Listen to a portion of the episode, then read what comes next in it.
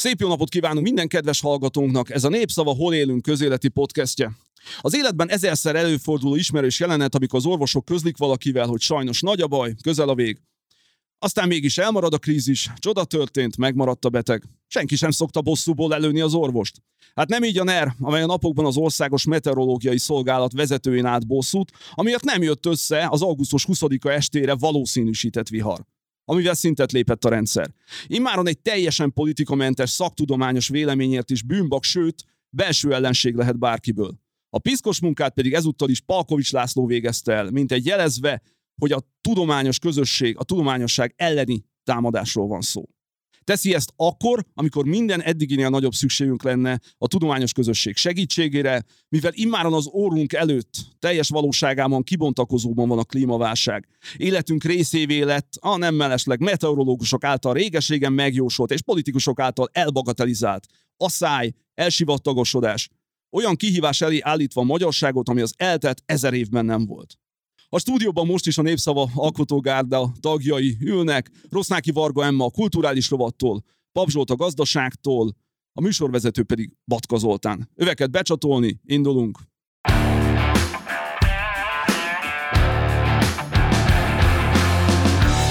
Hol élünk? Ez a Hol élünk? A Népszava közéleti podcastje. Véget ért az a úgymond közhely, hogy Magyarország következmények nélküli ország lenne. Vannak következményei, még egy teljesen ártalmatlan meteorológiai valószínűsítésnek, prognózisnak is. Egy valószínűségért rúgták ki tulajdonképpen a meteorológiai szolgálat vezetőit. Ugye ez megint féligasság, hiszen megtudtuk megint, akkor... Úgy gondolt, hogy folyamatosan féligasságokat mondnak? Ne, vagy valamit folyamatosan félreértünk. Hiszen elmagyarázták nekünk közérthetően, hogy ez már egy nagyon-nagyon régóta érlelődő probléma. A kormánynak nagyon komoly szakmai vitái vannak. Várj, akkor ez az igazság volt, bocsánat, amit mondasz. Ha azt a kormány mondta, akkor igaz. Zsolti ott volt a kormányinfón, és ezt első hallásból tudja, hogy ez... Tehát igen, tehát bocsánat, megpróbáltam ironizálni, de hát vannak következményei, de nem feltétlenül ott és annál, akinél erre szükség lenne. Mai műsorunkban, ez annyira jó idézetet hozott magával Emma, hogy a mai műsorunkban így szakítunk is az eddigi hagyományokon. Nem a műsor végén olvasunk fel Népszava idézetet, hanem Emma most fogja felolvasni arról, hogy hogy is volt azokkal a pásztorokkal. Pásztorok kontra meteorológusok. Néhány pásztorbrigád beperelte a karagandai meteorológiai központot, mert az előre nem jelzett időjárás változás miatt káraik voltak. Írja pénteki számában a Trud című újság. A kazaksztáni Karagandában az időjárás váratlanul alig 4 nap alatt változott meg. A hőmérséklet hirtelen erősen lehűlt, az évi átlagos csapadékmennyiségnek több mint a fele leesett, és ezért a gazdaságokban több mint 20 000 állat pusztult el. Bírósági keresetükkel a pásztorok arra a már több éve létező problémára akarják felhívni a figyelmet, hogy a meteorológusok nem vállalnak felelősséget saját adataikért. Tökéletes. Olyan szempontból mindenképpen, hogy a magyart eredendően szokás pásztortársadalomnak nevezni, ráadásul ugye most már majd sztyeppei. Bocsánat, 1989. július 15-én. Hogy... sztyeppei éghajlatunk is lesz, úgyhogy hát visszatérnek ezek a pásztor hagyományok, a kazak testvériségnek a hagyománya. Egyébként megjegyzendő még, hogy itt az aljas meteorológusokról szó esik, hogy ugye már a kormány sajtóban is ugye előjött az a narratíva, hogy itt belső szabotásról van szó. Ja, igen. Nem akarták. Nem, valójában nem akarták. Mint az 50-es évek. Tehát tényleg, tehát szabotás, meg szabotőröket keresünk, ha valami nem megy. Tehát igen, tehát ez a eszetlenségnek ez a tombolás. Rejtélyes okokból kihagyták azt, hogy Radics Kornélia egyébként Soros ösztöndíjas volt. Ez nem is értem, hogy a Lomnici, illetve az Origó, meg a többi ilyen őrült miért nem vette észre. Így van, köszönjük, hogy felhívtad a figyelmet. Volt más is azért Soros ösztöndíjas jut eszembe, így a kormány. Nem ezért szeretjük. Tehát nem ezért szeretjük őket. Zsolt, te gazdasági újságíró vagy. Mondjuk a legközelebbi nemzeti banki prognózisban, hogyha nem találják el egész pontosan az árfolyam sávot, például a forint árfolyamot, ami mostanában olyan elég érdekesen mozog, akkor mi lesz akkor a következmény ennek? Ez nagyon rossz kérdés, az az igazság. Nem is annyira az árfolyam, mert a jegybanknak elvileg hivatalosan nincsen árfolyam célja, mint ezt látjuk, ezt sikerül is tartani, de viszont van inflációs célja. Az elmúlt mondjuk 9 hónapban 3 inflációs előjelzést adott ki az MNB, mindegyik lényegesen eltért az előzőtől, tehát most egészen különleges helyzetben vagyunk, de mármint tényleg az egész világgazdaság, de ilyen mértékű tévedés, tehát ezzel még így is elképesztő. Nem hullnak fejek mégsem, igazándiból nincs is kire őket lecserélni, megjegyzem, ugyanez a meteorológusoknál is ez van, és hát benne van, tehát tényleg aki dolgozik, az tévedhet. Ők meg tényleg valószínűségekkel dolgoznak, mind a meteorológusok, mind a monetáris politika, egyébként baromi közel van a kettő egymáshoz, mind a kettő a legfelsőbb matematikáról szól, amit várjuk be, nagyon-nagyon kevesen tudunk, és a kormányban sem nagyon tudok olyan embert, akinek bármilyen természettudományos végzettség lenne. Hát Palkovics Lászlónak azért van. Ő úgy tudom, mérnök. Mérnök, de én most kifejezetten természettudományos végzettség, tehát inkluzíve matematika, fizika, esetleg légkörfizika, magyarul meteorológiára gondoltam. Jó, hogy a matematikát említetted, ugye meteorológia kapcsán ez a pillangó szárnyeffektusról beszélgetünk, megrebenti a pillangó mondjuk a Városligetbe a szárnyát, és akkor Dél-Dunántúlon esetleg kitör a vihar, vagy éppen Pekingbe, ha úgy tetszik. Egyébként én nem voltam éppen akkor Magyarországon, 20-án. És el is maradt a vihar. Hát igen.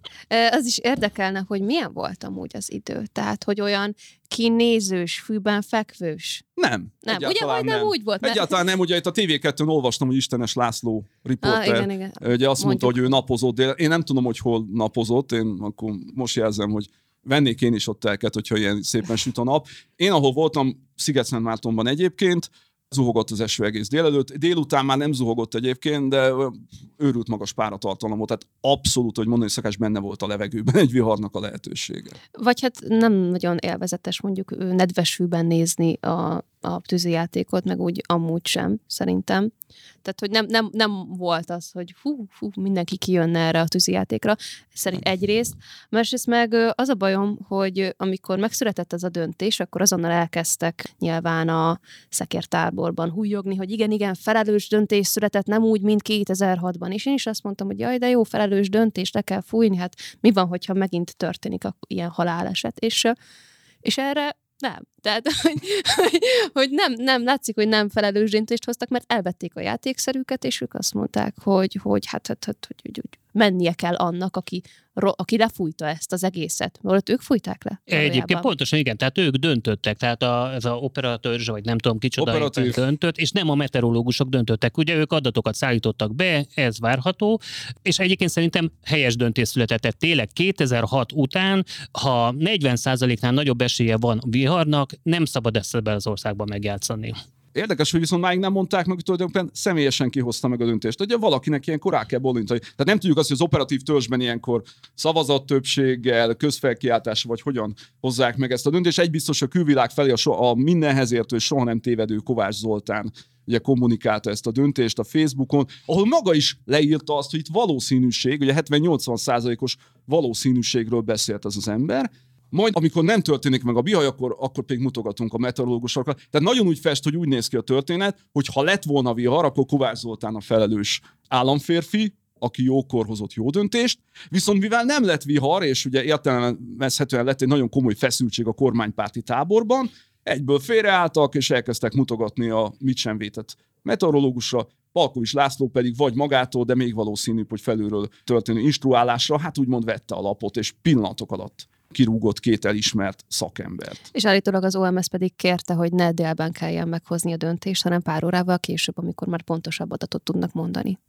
Nagyjából, amit látunk, ugye a teljes keresztmetszetében, anatómiájában egyébként autoriter rezsimekre jellemző, rossz, döntéshozatali és a politikai elitet mentegető ilyen működési struktúrát látunk. Azt hiszem, hogy ez most már mára kiderült ezekből a hírekből. Engem az érdekelne, hogy tulajdonképpen mit sugallasz, vagy mi az a csapás irány, hogy itt szakembereket rúgnak ki, hogy beáldozták ezeket a szakembereket. Értem ez alatt azt, hogy egy hatalom megelégedhetett volna akár azzal, hogy hát az OMS-t át kell szervezni, hát hogy úgy valamilyen újrakócolásra lenne szükség ennél a szolgálatnál, de itt nem ez történt, hanem olyan embereket rúgtak ki, akiket tavaly még kitüntettek, akiket egyébként ők emeltek pozícióba, ugye 2013-ban még Fazekas Sándor nevezte ki ugye Radics Kornéliát, Horváth László meg speciált igazi bűnbak volt, ő nem is volt egyéb iránt a döntés idején, ha jól tudom. Nem, hogy döntés közelben, hanem talán Magyarországon is sem volt. Egyébként ez nem egyedi történet. Tehát, ha csak visszanézzünk az elmúlt fél évben, hogy a kormány milyen döntéseket hozott, és hogy reparálta azokat, legyen az most akár a rezsicsökkentés, legyen a katatörvény, legyen a béketárgyalás Moszkvában, ezek mind-mind olyan melléfogások, amelyek láthatóan politikai döntések voltak. Nem támaszkodik a kormányzás 12 év, vagy nem tudom hány év, vagy akár ha úgy számolom 16 év után.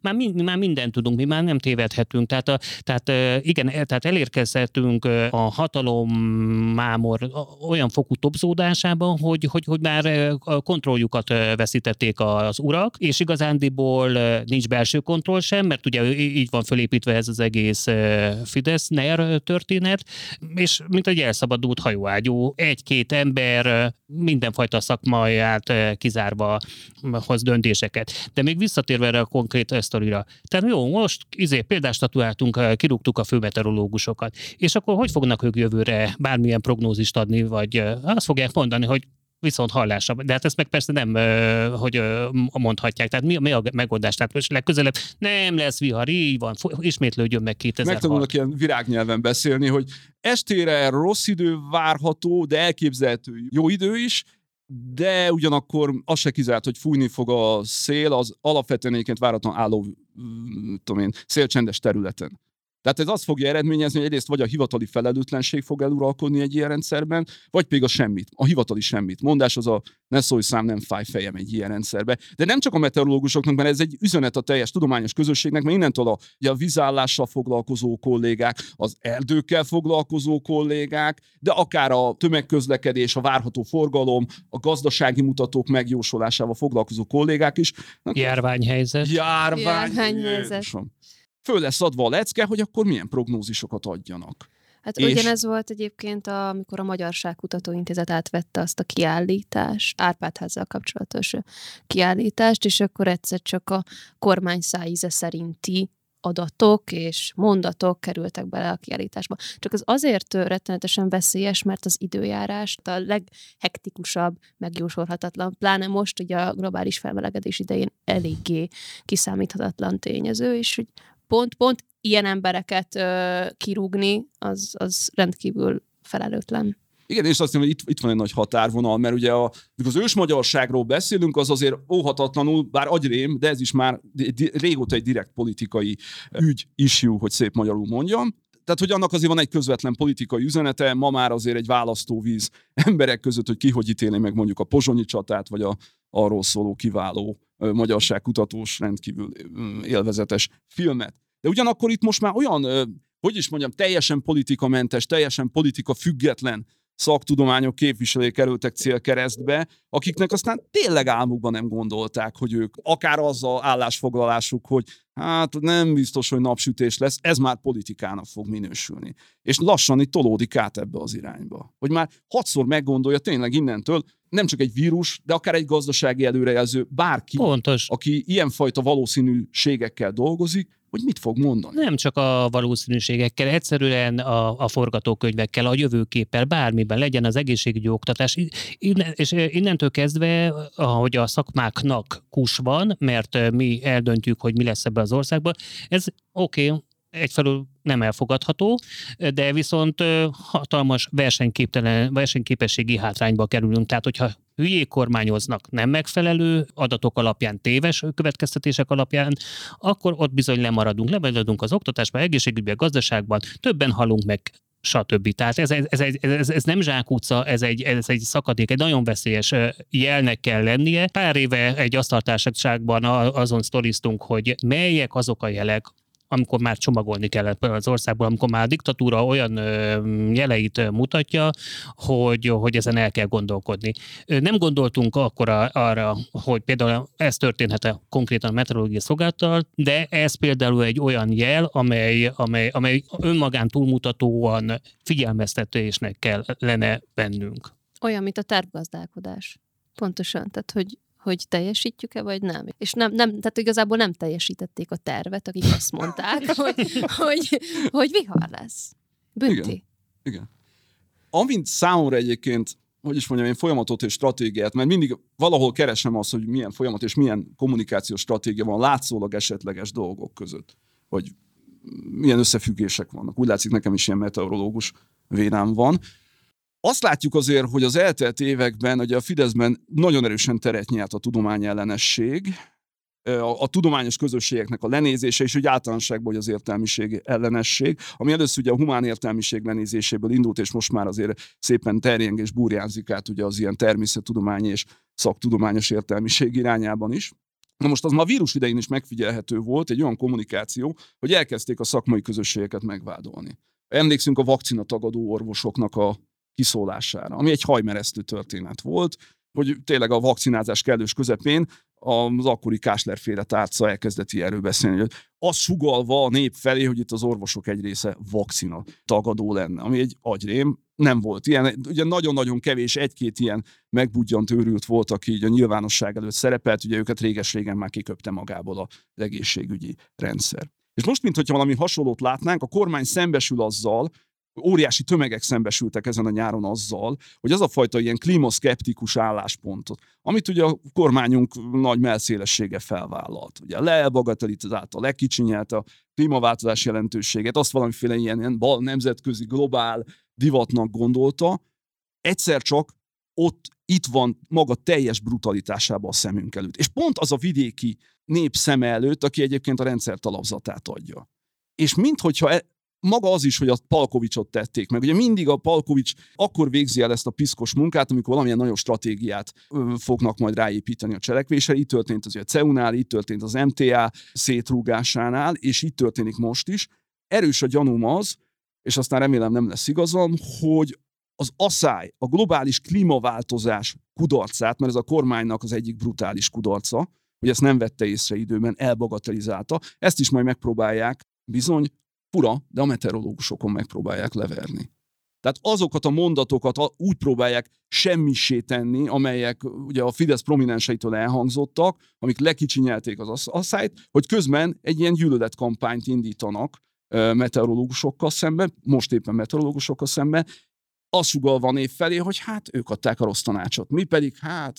Nem tudom, ez egy kicsit összeesküvés elméletenek hangzik, persze ettől még igaz lehet, de egy dolog, hogy nem igaz, hogy nem jöttek folyamatosan a figyelmeztetések.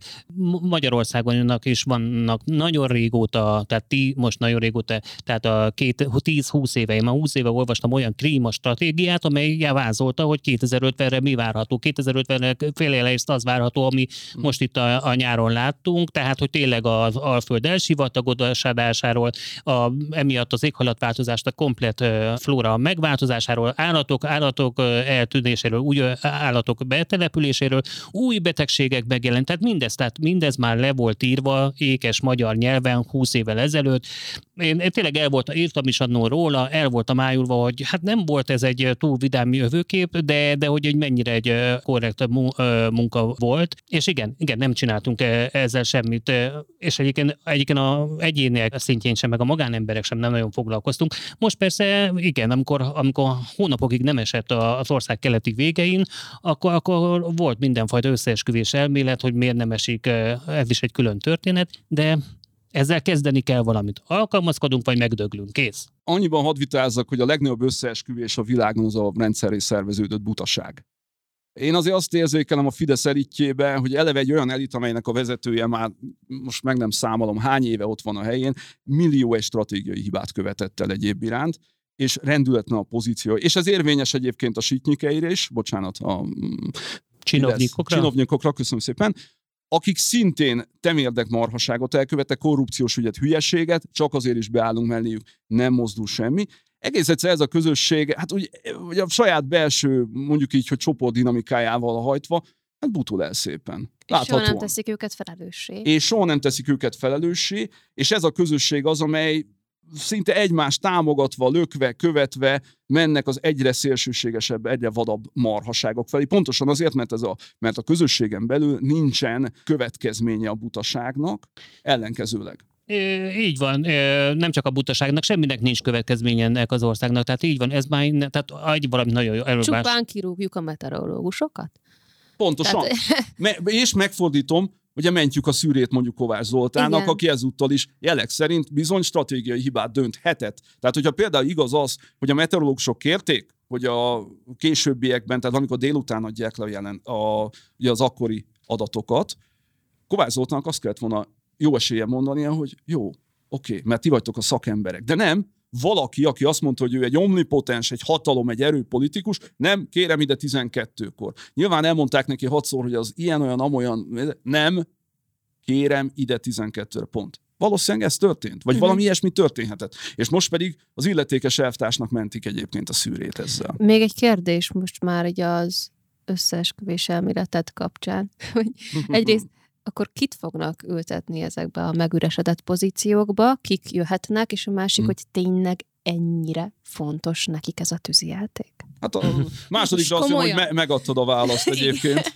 No, hát ez egy nagyon nagy kérdés. Hát adódna a válasz, hogy egy főispánt fognak ide kinevezni, aki majd nem is tudom, ideológiai alapon megmondja, a légnyomásérték nem egészen úgy van, vagy a nem tudom én, a csapadék, a páratartalom, hogy néznek ki, ami megfelel a NER elvárásainak. Hát ez történt. Ugye kirúgták az elnököt, az elnök helyettest, és most per pillanat egy ilyen ügyvezető főnökként valami neve nincs 160-ad államtitkára viszi az OMS-ben az ügyeket. Én egyébként jogilag ezt nem is nagyon értem, hogy hogyan, tehát még egy miniszteri biztosásán nevezték ki. Na mindegy, tehát bement egy politikai akárki, egy kinevezett, egy nem szakértő, és most per pillanat ő irányítja, gondolom azért persze van annyi önkritikája, hogy nem a szakmai munkát, de bizony per pillanat ezekben a napokban.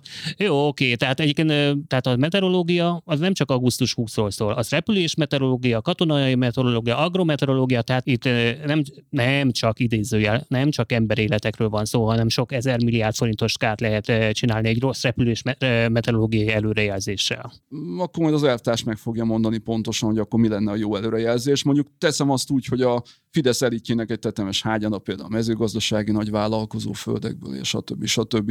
Ez egy elég hát ez meg egy külön történet. Tehát tényleg az, amit az elmúlt hónapokban volt itt az asszály kapcsán, és ahogy reagáltak erre gazdák, tehát hogy itt a jégkármentesítő rendszer üzemeltetői ellen hirdettek vendettát, mert hogy miattuk nem esik az eső, nem tudom hány hónapja, tehát ez egyszerűen tényleg egyébként elképesztő. De ez ugyanaz a téma, amit ezerszer kiveséztünk. Mi vagyunk a hibásak. Hülyéket emeltünk hatalomra, és ott tartjuk őket. Akik aztán mindig elmondják, hogy ők sose jön, mindig más a hibás. De egyébként az jégkármentesítő rendszer, ez már így a populizmus kicsibe volt, ugye? Csak hogyha valaki nem olvasta volna, arról volt szó, hogy a tisztelt gazdák egy része szent meggyőződése lett, hogy az része valami ilyen globális összeesküvésnek, hogy ott lövöldözik ágyúval, vagy a jóisten tudja mivel a felhőket, mindenféle ilyen gyanús vegyszereket engednek fel a levegőbe, hogy ez nagyon emlékeztet az ilyen chemtrail típusú összeesküvésekre. És mi történt? A nagy szakmai agrártárca egyszer csak hopp, meghátrált, és azt mondta, hogy na jó, akkor inkább nem. Egyébként ők valószínűséget elemeztek, tehát és egyébként az agrár, hogy inkább ne essen senkinek se bántódása, és legyen egy minimális jégkár, így van, mert jégkárra sajnos nem nagyon volt esély. Nagyon picit itt maradva az OMS történetén, azért nagyon érdekes erőpróba lesz most, hogy azt látjuk, hogy a tudományosság intézménye, és ez viszont egy előremutató és pozitív dolog, kőkeményen kiálltak most a menesztett vezetők mellett, tehát úgy a Stádium 28 csoport, de még az OMS-nek a dolgozói is kiálltak. Tulajdonképpen lázadás van most éppen a kormánnyal szembe oda bent. Igen, ez egy nagyon becsülendő dolog, főleg amit a meteorológusok tettek. Az is nagyon fontos, amit az akadémikusok tettek, kiállnak más szakmáért, de egy picivel többet érzem. Tehát itt a meteorológusok mindenképpen a saját bőrüket viszik a vásárra, és valóban egy országnak így kéne működni, tehát szolidaritás kell nekünk is vállalni, ezekkel az emberek, akik értünk dolgoztak, jól rosszul tévedésekkel, ez egy ilyen szakma, de amúgy a felkomfortban mondta, tehát az orvosok közé sem szoktunk lövetni orvosi hibák miatt. Pláne, hogy az nem hiba. Nekem megjósolták gyerekkoromban azt, hogy tolószékes leszek. Ezt elmondták nekem 9 évesen, vagy 10 voltam már, nem is emlékszem, nem jött össze, hála jó Istennek. Hát nem haragudtam meg Fenyvesi professzor úr miatt. Én pont fordítva voltam, nekem hunyt el rokonom orvosi műhiba következtében, nem volt egy kellemes érzés, ennek ellenére nem hirdettem vendettát ellene. Igen, sajnos a tudományban benne van ez a tévedési, vagy valószínűségből fakadó tévedési ugye lehetőség.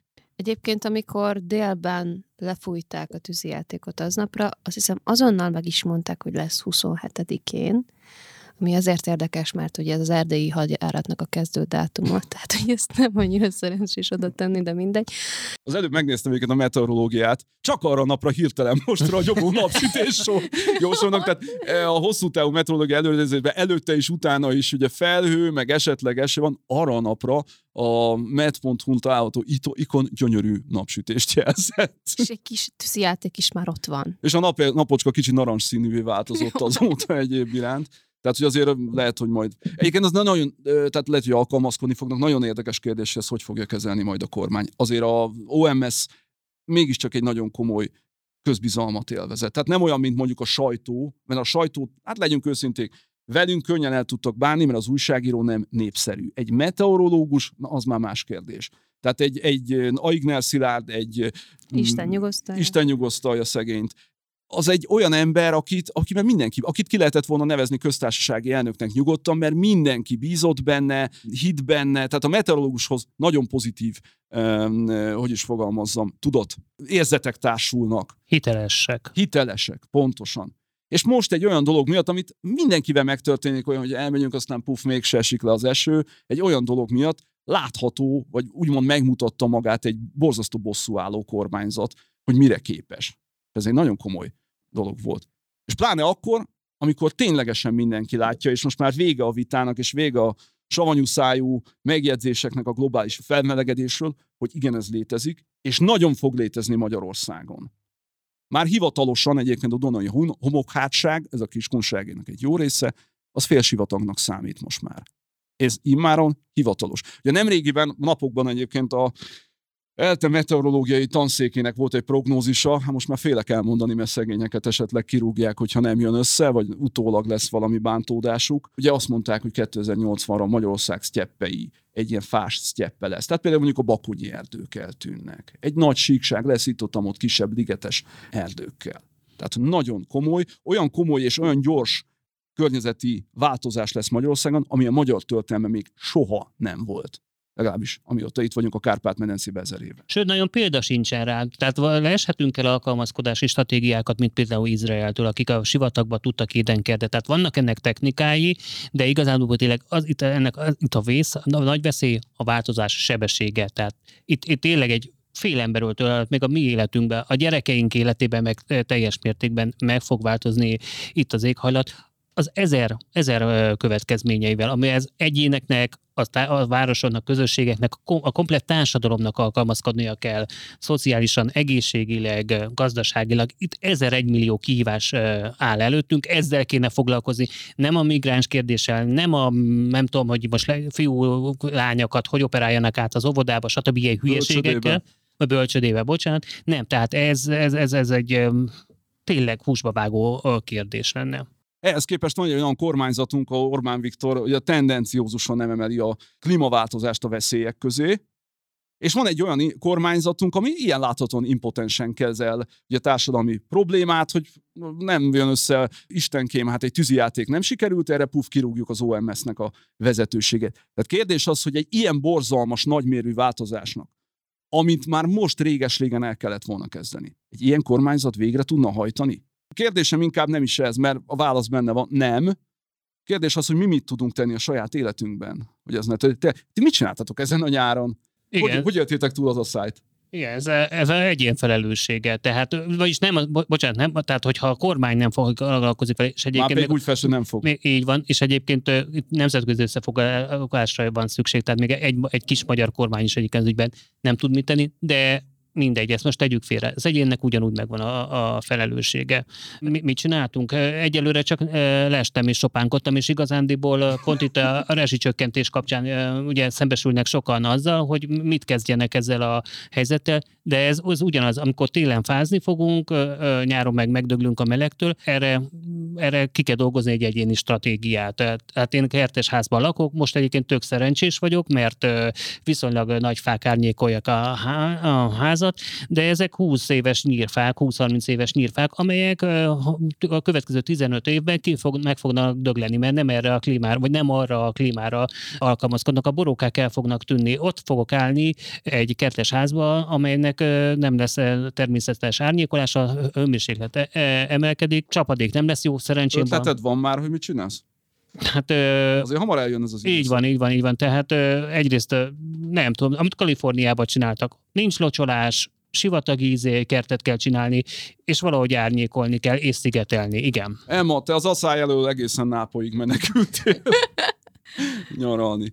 Mit láttál ott? És egyáltalán neked mik az ötleteid? Ha jutom, te is kertesházban. Igen, hát most igazából az nagyon friss, tehát ez szerencsésen új építésű, úgyhogy ott még friss a fű, mert most vetették el a magot.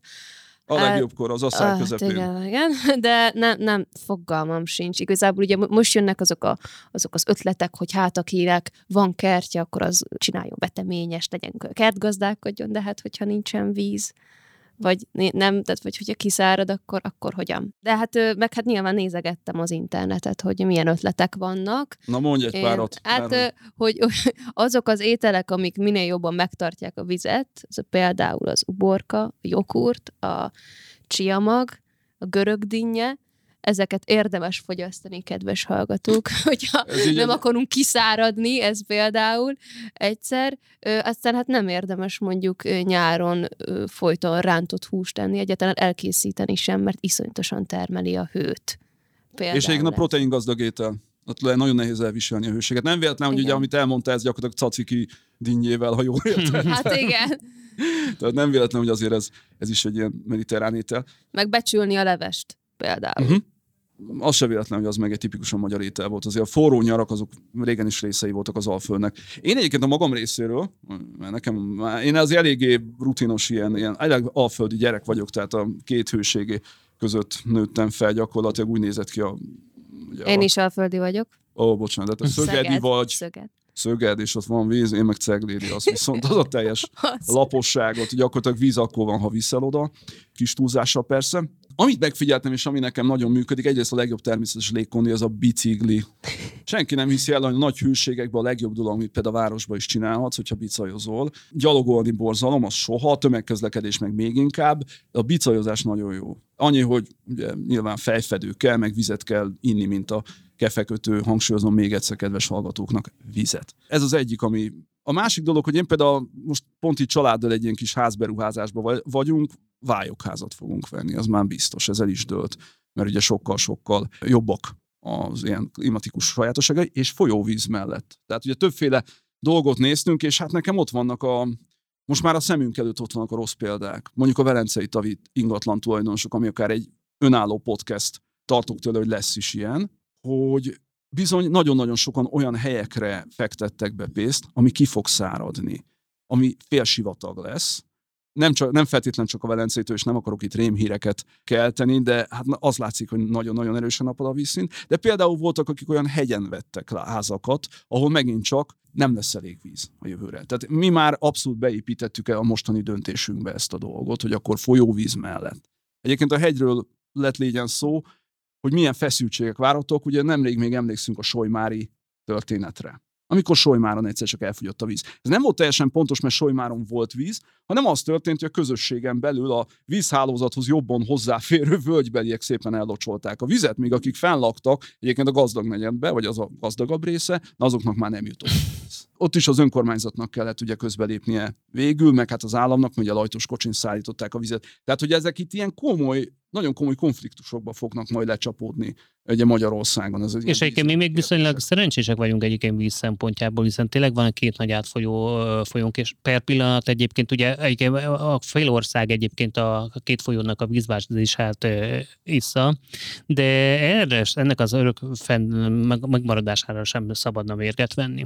És egyáltalán iható a csapvízünk. Hát ott a Tisza vidéken már nem annyira, sajnos. Tehát, hogy ott mostában felújították az ivóvíz hálózatot, azóta olyan pocsék az íze a víznek, hogy hihetetlen, meghalni talán nem fogunk tőle, de a feneset ugye ebbe se lennék egyre teljesen biztos az ízéből ítélve. Hát ez egy külön podcastnek a témája lenne, hogy mi történt itt az elmúlt 12 évben egyébként a magyar vízhálózattal. Egyébként bizonyos szempontból olyan nagy baj nincsen. Én már 2015 környékén olvastam egy hatósági jelentést, mely szerint a vízhálózatunkban táplált ivóvíz mennyiségéből 20-25% elfolyik. Tehát, hogyha csak ezt a 20-25-öt megfognánk, már benne lennénk. Ez persze nagyon messzire vezet, miért folyik el, stb., mert az történt az elmúlt 12 évben, ami rezsicsökkentés, csókolom. Így van. Uh-huh. Egyébként még az egyéni életstratégiáknál, ha már házépítésben vagyunk, mi már most kinéztük a helyeket fáknak, ugye fákat fogunk ültetni a ház környékére, tehát mindenképpen, hogy árnyékban legyünk majd. Na, de milyen fákat? Hát, annak meg majd utána nézek, hogy mi az, ami bírja ezt a hőséget. Hát olajfát nem, az 200-300 év. Én első ötletem az volt, hogy hű, majd olajfákat ültetünk. Az jó ötlet, nem 200-300 év, 2-3 ezer évig elél, avval nincs gond, és egyébként, de sokkal, nem, azért nem ilyen, hogy lassan fordult elműre, de való igaz egyébként, hogy ezekkel a mediterrán jövevényfajokkal lehet majd a szakértők szerint próbálkozni, de arra is fölhívják a figyelmet, hogy mi soha nem leszünk mediterrán éghajlat, mi egy rohadt, mert félsivatagos éghajlat leszünk. Nincs itt a földközi tenger. Meg valami nem működik, hogy egyébként a füge az rengeteg van, például a Balatonfelvidéken. Most még. De én úgy tudtam, hogy az is mediterrán növény, vagy mediterrán eredetű növény. Hát aztán, hogyha mindenki szárad, akkor kirúgják az időjárást. És fölmegyünk a hegyekbe, de sajnos nincsenek komoly hegyeink. No, hát így az adás vége felé eljön a búcsú bölcsességek idején. Egyetlen dolog jutott eszem, és köszönöm, hogy felhoztad Izrael példájának. Vagy Izrael példaként, ahogy a Negevet hát virágba borították tulajdonképpen. Vagy legalábbis olyan gazdaságokat hoztak létre, amiből a föld egyik legfejlettebb agrokultúrája lett, hogy azért, ha ránézünk Európa térképére, azt látjuk, hogy azok az országok ma a leggazdagabbak, sok esetben, ahol a legpocsékabbak voltak a környezeti feltételek. Gondolok itt az a skandináv országokra, de akár a nyugati országok nagy része is azért messze nem volt az a földdel, illetve tejjel, vízzel, mézzel folyó Kánaán. Mit jelent ez? Az, hogy a földrajzi nehézségből, adottságokból nagyon is lehet egy nyertes egy ország.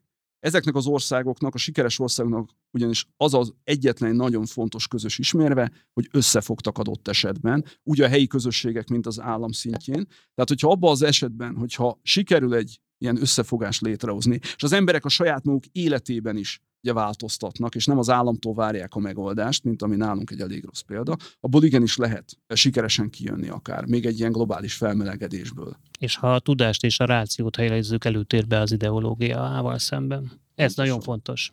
Na, hát ennyi fért bele a mai műsoridőnkbe. Remélem, hogy nem sikerült mindenkit elkámpicsorítanunk, és azért tudtunk hasznos jó tanácsokat is adni, sőt, ugye erről a témáról, hogy hogyan tudunk alkalmazkodni a hőséghez, egy külön podcastet is érdemes lesz majd csinálnunk. De addig is várjunk minden kedves hallgatót a jövő héten, reméltek, lehet, hogy jó idő lesz, lehet, hogy rossz, ez utóbbi olyan 60%-ra teszem, 40% esély a napsütésnek. Na, hát ezzel az egészen pozitív kicsöngéssel el is búcsúznék a kedves hallgatóktól.